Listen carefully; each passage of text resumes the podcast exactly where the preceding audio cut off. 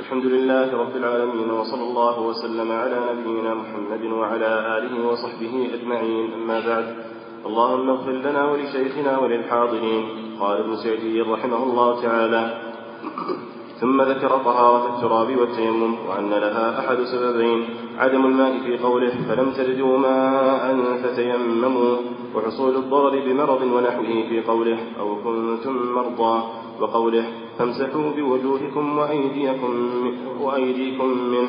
صريح أن التيمم عن الحدث الأصغر والأكبر لأنه ذكره عقب الحدثين وأن النجاسة لا يتيمم لها فتجب إزالتها مع القدرة وتسقط مع العجز كسائر الواجبات. ويدل أن محل المسح للحدثين الوجه واليدان وهما الكفان فقط لأنه لما أراد إيصال الطهارة إلى المرفقين في طهارة الماء قال وأيديكم إلى قال وأيديكم إلى المرافق. واكتفى تعالى عن الحدثين بتيمم واحد ونفى تعالى الحرج في الدين عموما. وفي الطهارة خصوصا فقال ما يريد الله ليجعل عليكم من حرج. وأقام الله طهارة التيمم مقام طهارة الماء عند وجود الشر وهو الفقد للماء أو التضرر باستعماله. وهذا يقتضي أن حكمها حكمها من كل وجه. فما دام متطهرا بالتيمم ولم يحصل له ناقض صحيح فهو باق على طهارته. لا يبطل هذه الطهارة دخول وقت ولا خروجه. وإذا نوى به عبادة استباحها ومثلها ودونها وأعلى منها. وفي الآية الكريمة دليل أن الأحداث المذكورة ناقضة للوضوء وهي الخارج من السبيلين ولمس النساء لشهوة لأن اللمس حيث أضيف للنساء كان المراد به الذي لشهوة كقوله ولا تباشروهن وأنتم عاكفون في المساجد. وفي قوله فلم تجدوا ماء فتيمموا صعيدا طيبا. دليل على أن الماء باق على طهوريته. ولو تغير بالطاهرات لأنه داخل في اسم الماء الذي لا يجوز العدول عنه إلى التيمم. وقد استدل الإمام أحمد رحمه الله وغيره ذكر المصنف رحمه الله تعالى في هذه الجملة بقية بقيت من الأحكام المستنبطة من آية الطهارة. فبين رحمه الله تعالى أن الله عز وجل ذكر طهارة التراب والتيمم في هذه الآية وأن لها أحد سببين عدم الماء في قوله فلم تجدوا ماء فتيمموا وحصول الضرر بمرض ونحوه في قوله أو كنتم مرضى وقوله فامسحوا بوجوهكم وأيديكم منه إلى تمام الآية. وهذان السببان يرجعان إلى عدم شيء. أما السبب الأول فهو فقد الماء وعدمه وأما السبب الثاني فهو عدم القدرة عليه إما خشية حصول ضرر منه أو عدم أو عدم تمكن من استعماله. فإذا وجد أحد هذين السببين عدل عن الطهارة المائية إلى طهارة التراب بالتيمم. ثم ذكر أن قوله تعالى فامسحوا بوجوهكم وأيديكم منه. صريح أن التيمم عن الحدث الأصغر والأكبر فهو بدل عنهما لأنه ذكره عقب الحدثين. فإذا كان على العبد حدث أصغر جاز له أن يتيمم عنه. مع فقد الماء أو عدم القدرة على استعماله. وكذا إذا كان عليه حدث أكبر فلم يقدر على الماء لعدمه أو حصول الضرر باستعماله فإنه يتيمم أيضا. ولهذا يجري على التيمم من الأحكام ما يجري على الطهارة بالوضوء أو الطهارة بالماء وضوءا أو غسلا لأنه بدل عنهما. ثم قال المصنف وأن النجاسة لا يتيمم لها فإنما يكون التيمم مختصا بالحدث. فلو قدر أن على الإنسان نجاسة ماء ولم يجد ماء فإنه يزيل هذه النجاسة بما يقدر عليه ولا يتيمم لها. وتسقط مع العجز كسائر الواجبات فإذا لم يوجد ما يدفع به هذه النجاسة ويزيلها فإن ذلك يسقط عند عدم القدرة عليه كبقية الواجبات فإن القدرة على الواجب شرط له. ثم ذكر أن ذلك يدل أن محل المسح للحدثين الوجه واليدان. فالممسوح في طهارة التيمم هو الوجه واليدان. واليدان يراد بهما في هذا المحل الكفان فقط. وعلل المصنف الاقتصار على الكفين فقط بقوله لأنه لما أراد إيصال الطهارة إلى المرفقين في طهارة الماء قال وأيديكم إلى المرافق. فلو كان إبلاغ التيمم مرادا إلى ما فوق الكفين لصرح به. فلما اقتصر على ذكر اليدين صرف ذلك إلى الأقل من حدهما وهو الكفان. فإن اسم اليد إذا أطلق يتعلق بالكف فقط. فإذا أريدت الزيادة عليه صرح بما يدل على الزيادة. كآية الوضوء فإنه قيل فيها إلى المرافق. ولما تركت الزيادة في آية التيمم علم أن المقصود باليدين هما الكفان فقط. ثم قال المصنف رحمه الله واكتفى تعالى عن الحدثين بتيمم واحد أي عن الحدث الأكبر والأصغر بتيمم واحد. ونفى تعالى الحرج في الدين عموما والحرج هو المشقة والعنت. وفي الطهارة خصوصا فقال ما يريد الله ليجعل عليكم من حرج من ضيق وعنت ومشقة. فاسم الحرج متعلق بالضيق ولازمه العنة والمشقة على العبد. فمن رحمة الله عز وجل بنا أن سهل لنا في التيمم عوضا عن الطهارة المائية عند وجود موجبها. ثم قال وأقام الله طهارة التيمم مقام طهارة الماء عند وجود الشرط وهو الفقد للماء أو التضرر باستعماله. وهذا يقتضي أن حكمها حكمها من كل وجه. فما دام متطهرا بالتيمم ولم يحصل له ناقض صحيح فهو باق على طهارته. لا يبطل هذه الطهارة دخول وقت ولا خروجه.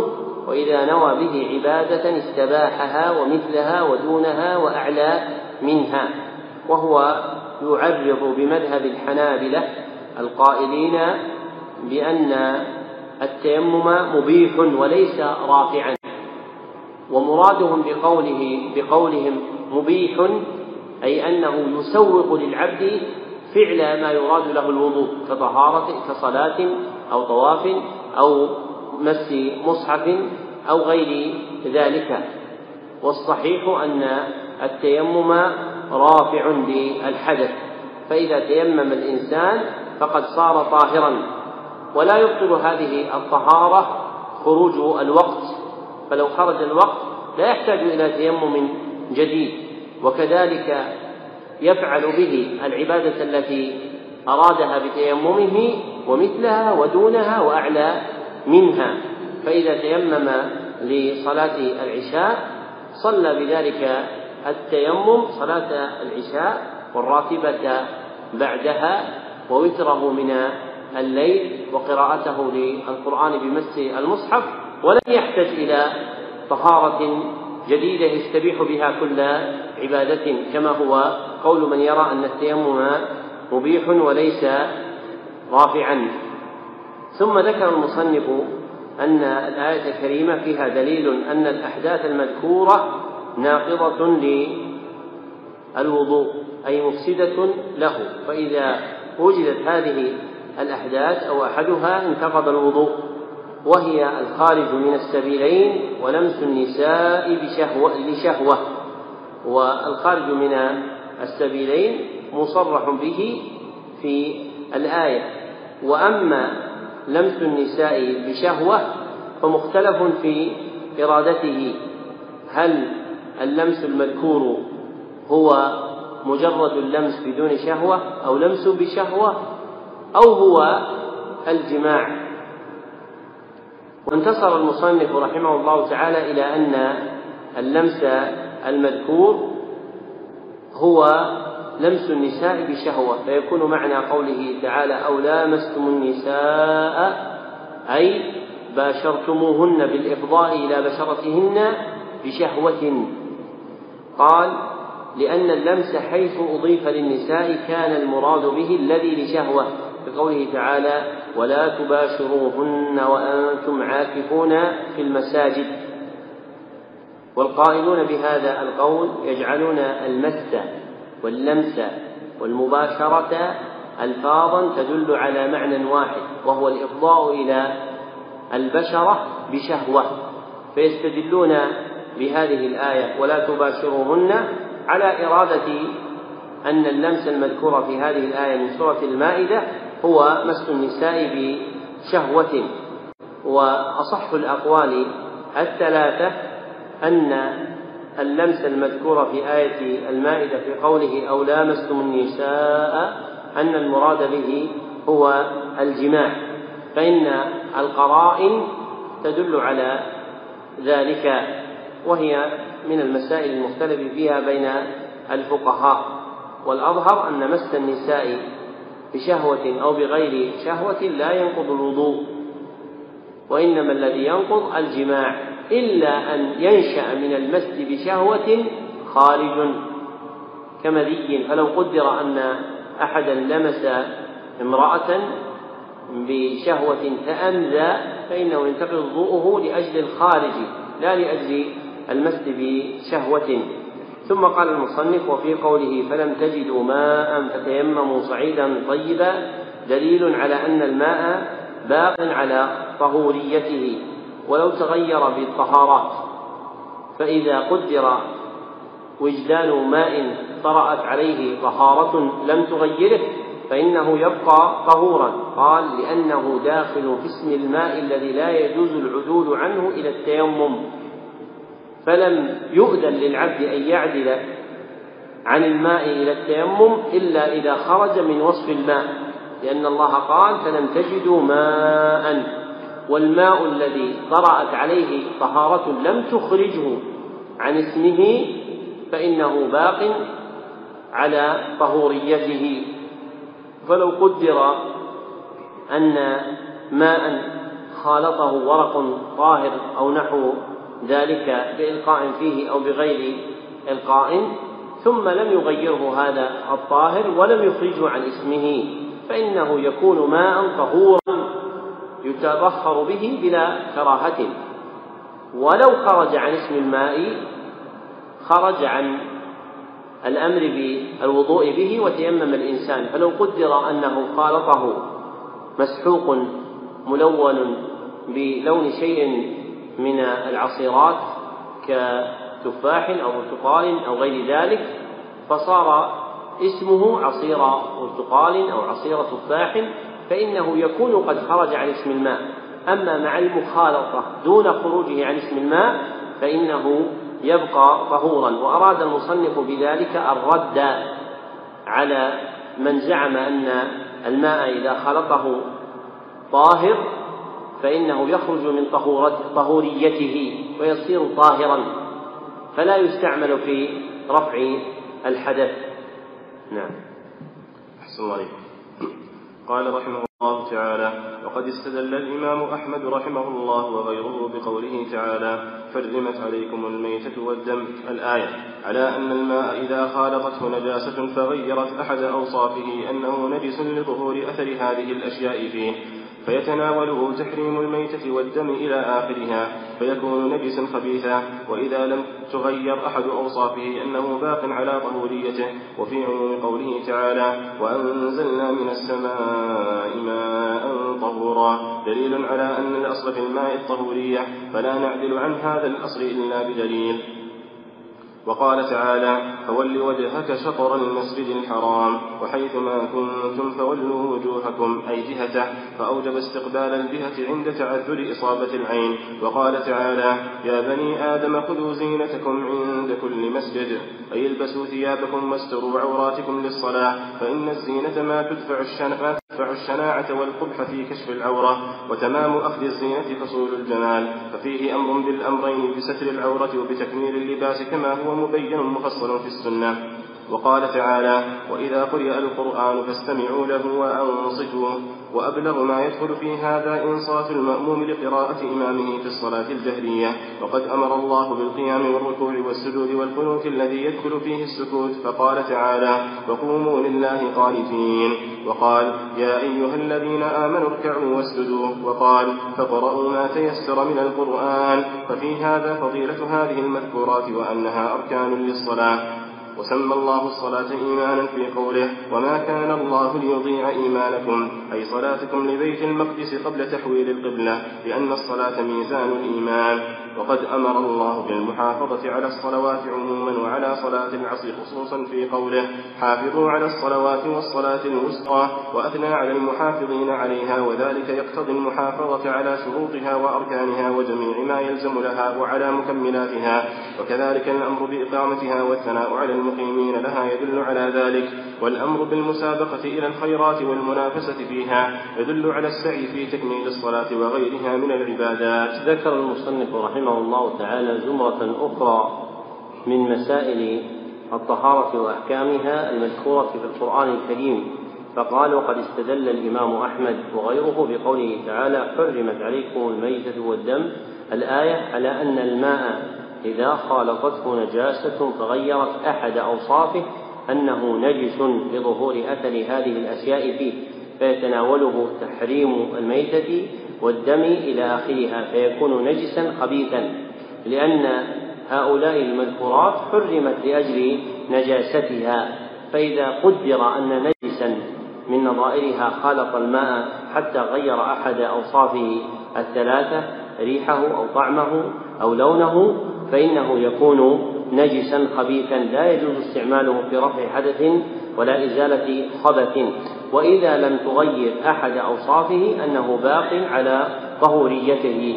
فلو قدر أن نجاسة خالطت الماء وغلبها الماء فلم تغير منه شيئا ولا أثرت في طعمه ولا لونه ولا ريحه فإنه باق على طهوريته التي هي أصله ولذلك قال المصنف وفي عموم قوله تعالى وأنزلنا من السماء ماء طهورا دليل على أن الأصل في الماء الطهورية.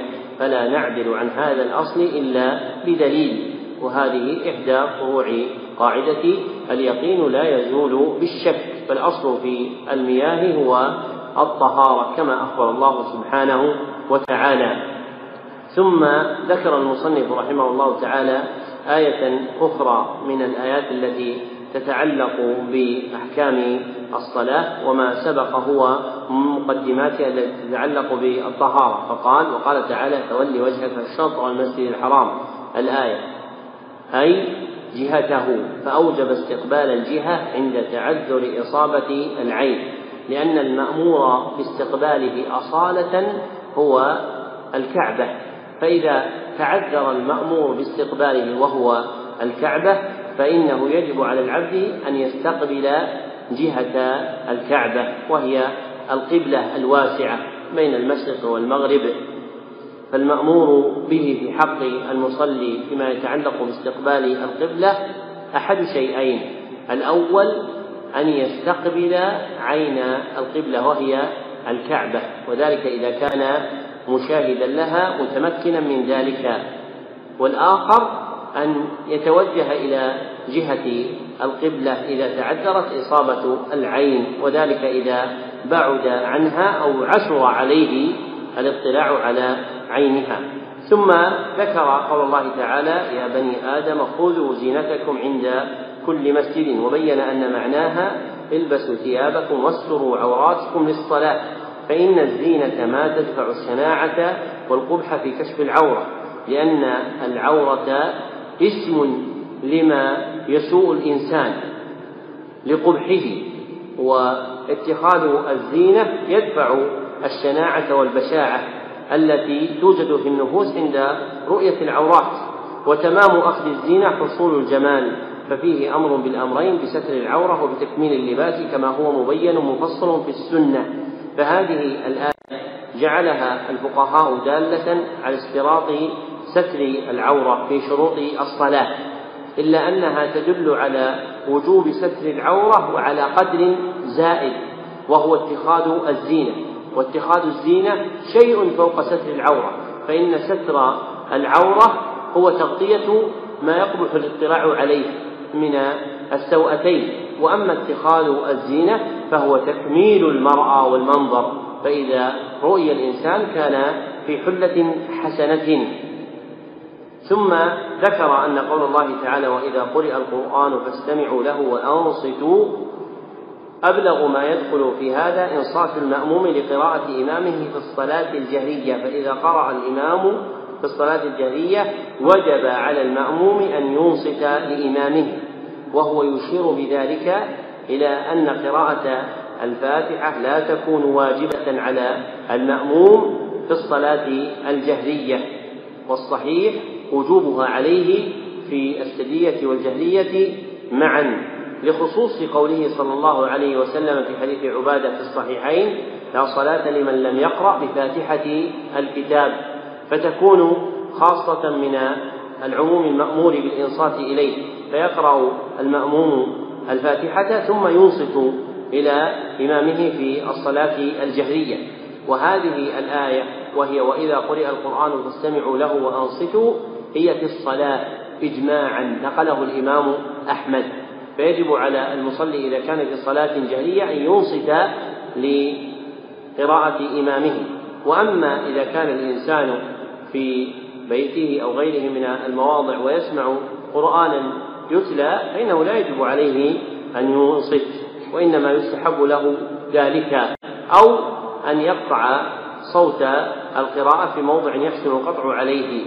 ثم قال وقد أمر الله بالقيام والركوع والسجود والقنوت الذي يدخل فيه السكوت لأن اسم القنوت يدل على الطاعة ومن أفراد الطاعة في الصلاة انقطاع الإنسان عن الكلام فقال تعالى وقوموا لله قانتين ومعنى قانتين مطيعين ومن جملة قيامهم مطيعين أن لا يتكلموا في الصلاة. وقال تعالى يا أيها الذين آمنوا اركعوا واسجدوا وقال فاقرأوا ما تيسر من القرآن. ففي هذه فضيلة هذه المذكورات وأنها أركان للصلاة.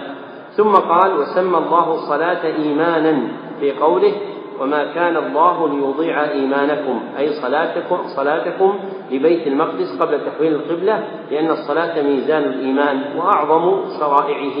فأريد بقوله تعالى وما كان الله ليضيع إيمانكم. الإشارة إلى الإشارة إلى الصلاة لأنها من أعظم دلائل الإيمان.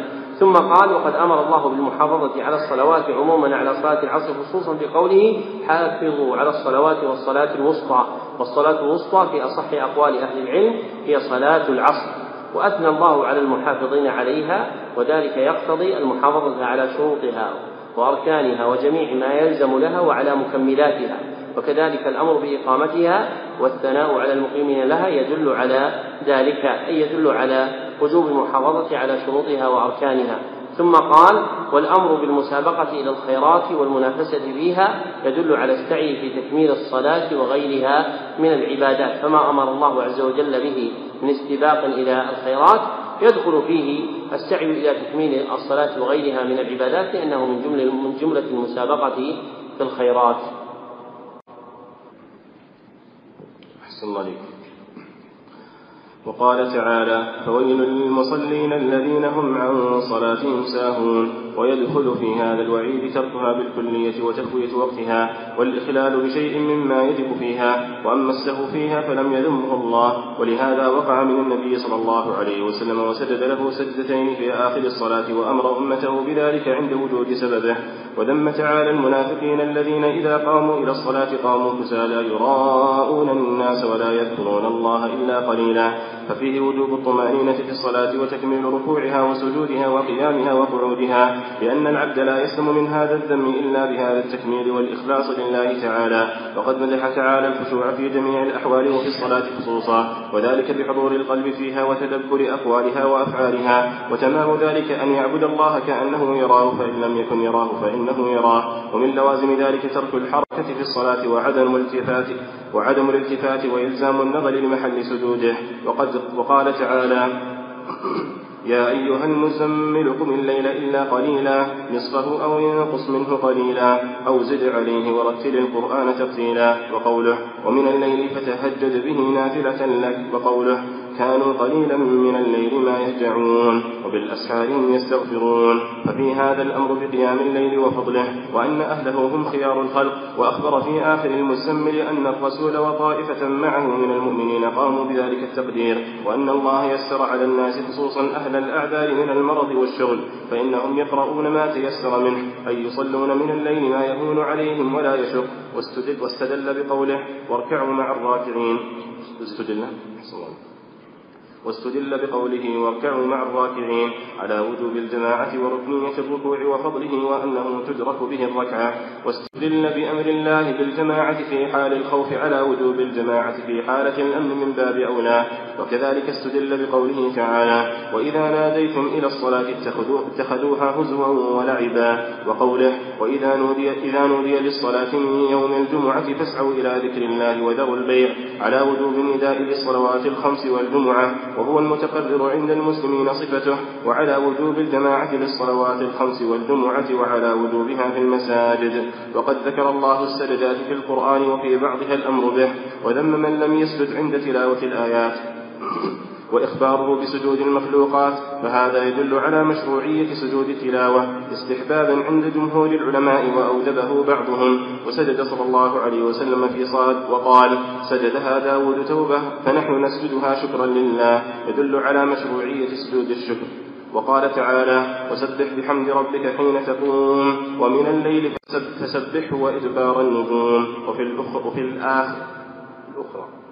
وفي الأخرى وأدبار السجود يدل على صلاة الليل وخصوصا آخرة والذكر عقب الصلوات الخمس. وقال المصنف رحمه الله تعالى جملة أخرى من الأحكام المستنبطة من القرآن مما يتعلق بالصلاة. فبين أن قوله تعالى فويل للمصلين الذين هم عن صلاتهم ساهون يدخل في هذا الوعيد تركها بالكلية وتفويت وقتها. والإخلال بشيء مما يجب فيها وأما السهو فيها فلم يذمه فلم يذمه الله. ولهذا وقع من النبي صلى الله عليه وسلم وسجد له إلى آخر ما ذكر. فالسهو المتعلق بالصلاة نوعان أحدهما سهو عن الصلاة والآخر سهو في الصلاة. فأما الأول وهو السهو عن الصلاة فهو متعلق الوعيد ويندرج فيه تركها بالكلية فإن الذي لا يصلي ساه عن الصلاة ومثله من يخرجها عن وقتها ثم يصليها بعد ذلك فإنه ساه عن الصلاة. وأما السهو في الصلاة فإنه يجري بحكم الله عز وجل قدرا على الخلق بما جبلوا عليه من نقص السهو والنسيان عليهم ويسجد له الإنسان سجدتين كما هو معلوم. في باب سجود السهو عند الفقهاء. ثم ذكر أن الله تعالى ذم المنافقين الذين قال في وصفهم وإذا قاموا إلى الصلاة قاموا كسالى يراءون الناس ولا يذكرون الله إلا قليلا. فأخبر عن حالهم في صلاتهم أنهم يقومون كسالى متباطئين متثاقلين يطلبون مراءاة الناس. وتقدم أن الرياء هو إظهار العبد عمله ليراه الناس فيحمدوه عليه. هو إظهار العبد عمله ليراه الناس فيحمدوه عليه. ومن وصفهم أنهم لا يذكرون الله إلا قليلا وذمهم بذلك يقتضي الأمر بمقابله. ففيه وجوب الطمأنينة في الصلاة والطمأنينة هي استقرار بقدر الإتيان بالواجب في الركن. استقرار بقدر الإتيان بالواجب في الركن. فالواجب مثلا في الركوع قول سبحان ربي العظيم مرة واحدة. فإذا استقر بقدر الإتيان به كان مطمئنا فيه. وفيه أيضا وجوب تكميل ركوعها وسجودها وقيامها وقعودها لأن العبد لا يسلم من هذا الدم إلا بهذا التكميل والإخلاص لله تعالى. ثم ذكر أن الله عز وجل مدح الخشوع في جميع الأحوال. وفي الصلاة خصوصا فعباد الله الخاشعين ممدوحون في جميع أعمالهم. وإذا كان ذلك في الصلاة فأعظم وأعظم لأن الله قال قد أفلح المؤمنون الذين هم في صلاتهم خاشعون ثم قال وذلك بحضور القلب فيها وتدبر أقوالها وأفعالها فحقيقة الخشوع أن يحضر المرء قلبه في الصلاة فيتدبر قوله وفعله. فإذا ترقى في مقام الخشوع حتى تقع صلاته كأنه يرى الله سبحانه وتعالى على وجه المشاهدة أو مستحضرا اطلاع الله سبحانه وتعالى عليه فقد كمل خشوعه لأن أصل الخشوع هو التطامن والسكون وأعظمه القلب فإن أصله هو خشوع القلب. وما يرى على الجوارح هو آثار ذلك الخشوع المستقر في القلب. ثم بين رحمه الله أن من لوازم الخشوع ترك الحركة في الصلاة وعدم الالتفات وإلزام النظر بمحل سجوده فالخاشع لا يتحرك في صلاته ولا يلتفت لغير حاجة ونظره ملازم لمحل سجوده.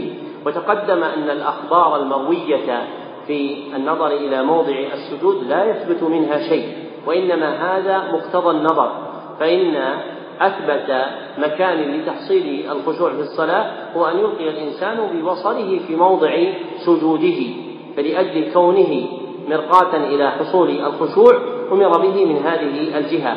ثم بين أن الآيات من سورة المزمل تدل على الأمر بقيام الليل وفضله وأن أهله هم خيار الخلق وأخبر في آخر سورة المزمل أن الرسول صلى الله عليه وسلم وطائفة معه من المؤمنين قاموا بذلك التقدير فكانوا يقومون لله سبحانه وتعالى أدنى من ثلثي الليل أو نصفه. ثم إن الله سبحانه وتعالى يسر على الناس لملاحظة ما كانوا عليه من أعذار وأشغال من ضرب في الأرض ابتغاء الرزق أو قتال في سبيل الله أو طروء علة مرض. فخفف الله عز وجل عنهم وأمرهم أن يقرأوا ما تيسر منه أي يصلون من الليل ما يهون عليهم ولا يشق. فإذا ثقل قيام الليل على المرء فإن الله عز وجل رضي للعبد منه باليسير كما قال تعالى فاقرأوا ما تيسر منه. فإذا وجد عذر أو شغل صلى الإنسان ما استطاع. ومن المغفول عنه عدم قيام الليل بين المغرب والعشاء فإن هذا الموضع محل لقيام الليل. وعند أبي داود بسند صحيح من حديث أنس أن قول الله عز وجل كانوا قليلا من الليل ما يهجعون قال في الصلاة بين المغرب والعشاء فابتداء قيام الليل يكون منذ دخوله ودخول الليل يكون بغروب الشمس. وكان أهل هذا القطر ممن له مسكة في العبادة والصلاة يصلون بعد المغرب ستا يجعلونها من قيام الليل لأن الإنسان ربما ثقل بعد العشاء لشغل أو طعام أو نحو ذلك فكسل عن أن يصلي من الليل. وهذا الوقت بين العشاءين يغلب عليه القدرة والفراغ. فينبغي أن يحرص الإنسان على أن يجعل منه شيئا في صلاته في الليل كما كان عليه أصحاب النبي صلى الله عليه وسلم. ثم ذكر أنه استدل بقوله تعالى واركعوا مع الراكعين على وجوب الجماعة لأن الله لما أمرهم بالركوع قال مع الراكعين فجعل الركوع المأمور به معية الراكعين كائنا معهم فيدل على وجوب الجماعة ويدل أيضا على ركنية الركوع في الصلاة وفضله وأنه تدرك به الركعة. ثم ذكر أنه استدل بأمر الله بالجماعة في حال الخوف على وجوب الجماعة في حالة في حالة الأمن من باب أولى لأن الله قال وإذا كنت فيهم فأقمت لهم الصلاة فلتقم طائفة منهم معك وليأخذوا أسلحتهم. إلى تمام الآية. فأوجب الله عز وجل عليهم الاجتماع للصلاة في حال الخوف وأخذ السلاح فدل ذلك على وجوبها في حال الأمن من باب أولى. وتقدم أن الأفصح في حال أنها تذكر في لفظها وتؤنث في حكمها فيقال حال ولا يقال حالة. ويشار إليها بالتأنيث فيقال هذه الحال ولا يقال هذا الحال. ثم قال وكذلك استدل بقوله تعالى وإذا ناديتم إلى الصلاة وقوله إذا نودي إلى الصلاة من يوم الجمعة على وجوب النداء للصلوات الخمس والجمعة. والنداء هو الأذان. ولأجل ذلك قال المصنف وهو المتقرر عند المسلمين صفته فالنداء للصلاة له صفة معلومة هي الأذان. واستدل على وجوب الجماعة للصلوات الخمس والجمعة لتوقف الصلاة على النداء فيدل ذلك على وجوب المأمور به أصلا وهو الصلاة فإن الله قال وإذا نودي للصلاة من يوم الجمعة فاسعوا إلى ذكر الله. فأمرهم بأن يسعوا مجتمعين إلى ذكر الله سبحانه وتعالى. وعلى وجوبها في المساجد لأن الله عز وجل قال فاسعوا إلى ذكر الله. ومحل ذكر الله الأعظم هو المساجد لما في صحيح مسلم أصله عند البخاري إنما بنيت المساجد في الصلاة لإقامة الصلاة وذكر الله وقراءة القرآن في حديث أنس في قصة الأعرابي ثم قال المصنف وقد ذكر الله السجدات في القرآن أي مواضع السجود في القرآن وفي بعضها الأمر به يعني الأمر بالسجود كما في قوله فاسجد واقترب وذم من لم يسجد عند تلاوة الآيات لأنه استكبار عن أمر الله عز وجل. ثم قال وإخباره بسجود المخلوقات. فهذا يدل على مشروعية سجود التلاوة. وسجود التلاوة هو سجود سببه قراءة القرآن في الصلاة أو غيرها استحبابا عند جمهور العلماء وأوجبه بعضهم والصحيح استحبابه. ثم ذكر المصنف رحمه الله تعالى موضعا من مواضع السجود مما تنوزع فيه. فقال وسجد صلى الله عليه وسلم في صاد يعني في سورة صاد عند قوله تعالى فاستغفر ربه وخر راكعا وأناب قال وقال سجدها داود توبة فنحن نسجدها شكرا لله. يدل على مشروعية سجود الشكر. وهذا الحديث بهذا اللفظ رواه النسائي وغيره. والمحفوظ أنه مرسل كما قال البيهقي وغيره فهو حديث ضعيف. وإنما ثبت عن النبي صلى الله عليه وسلم عند البخاري من حديث ابن عباس أنه صلى الله عليه وسلم سجد في صاد. وثبت عند أبي داود من حديث أنس أنه صلى الله عليه وسلم سجدها مرة وتركها أخرى. وعلل صلى الله عليه وسلم سجوده بقوله إنما هي توبة نبي. فهذا يدل أن السجود عندها إنما هو شكر لله عز وجل على توبته على نبي الله عز وجل داود. مما يدل على أن هذا الموضع موضع سجود شكر وليس موضع سجود تلاوة فلا يسجد فيه للتلاوة خلافا للمالكية والحنفية والصحيح مذهب الحنابلة والشافعية أن أن سورة صاد ليست فيها سجدة تلاوة وإنما سجدة شكر. فإذا قرأ الإنسان خارج الصلاة سجد شكرا لله عز وجل. وأما داخل الصلاة فلا يسجد لأن السجود داخل الصلاة عند قراءة القرآن إنما يكون في سجود تلاوة وليس هذا سجود تلاوة في أصح قولي أهل العلم. ثم ذكر أن قوله تعالى وسبح بحمد ربك حين تقوم ومن الليل فسبحه وإدبار النجوم يعني ذهابها وفي الأخرى وأدبار السجود يعني أواخرها يدل على صلاة الليل وخصوصا آخره. ففي ذلك الأمر بصلاة الليل وأن أكمله هو الآخر لقوله وإدبار وإدبار النجوم. وفي الصحيح من حديث عائشة أن النبي صلى الله عليه وسلم أوتر من أول الليل وأوسطه وآخره وانتهى وتره إلى آخره. ثم قال والذكر عقب الصلوات الخمس لقوله وأدبار السجود. والمراد بالسجود الصلوات الخمس. وأدبارها هي أواخرها. واسم الدبر يطلق على الآخر المقارن للشيء ويطلق على الآخر المفارق للشيء. فما يكون قبل السلام يكون دبرا للصلاة وما بعد السلام يكون دبرا للصلاة أيضا. فيصح عليه باعتبار اللسان والتصرف الشرعي اسم دبر الصلاة وتعيين الأحكام التي تتعلق به ينظر فيه إلى القرائن التي تبين ذلك. فمثلا الاستغفار ثلاثا في دبر الصلاة جاء في حديث ابن الزبير وغيره ما يبين أنه بعد السلام. فإذا دلت القرينة على أن الدبر ما كان بعد السلام جعل فيه وإن دلت القرينة على أن الدبر ما قبل السلام جعل فيه واللغة والشرع يدلان على صلاحيته لذلك. والذكر الذي يكون عقب الصلوات الخمس هو الذي يكون بعد السلام فهو مأمور به لقوله تعالى وأدبار السجود وهذا آخر البيان على هذه الجملة من الكتاب. بالله التوفيق والحمد لله رب العالمين. صلى الله وسلم على عبده ورسوله محمد وآله وصحبه أجمعين.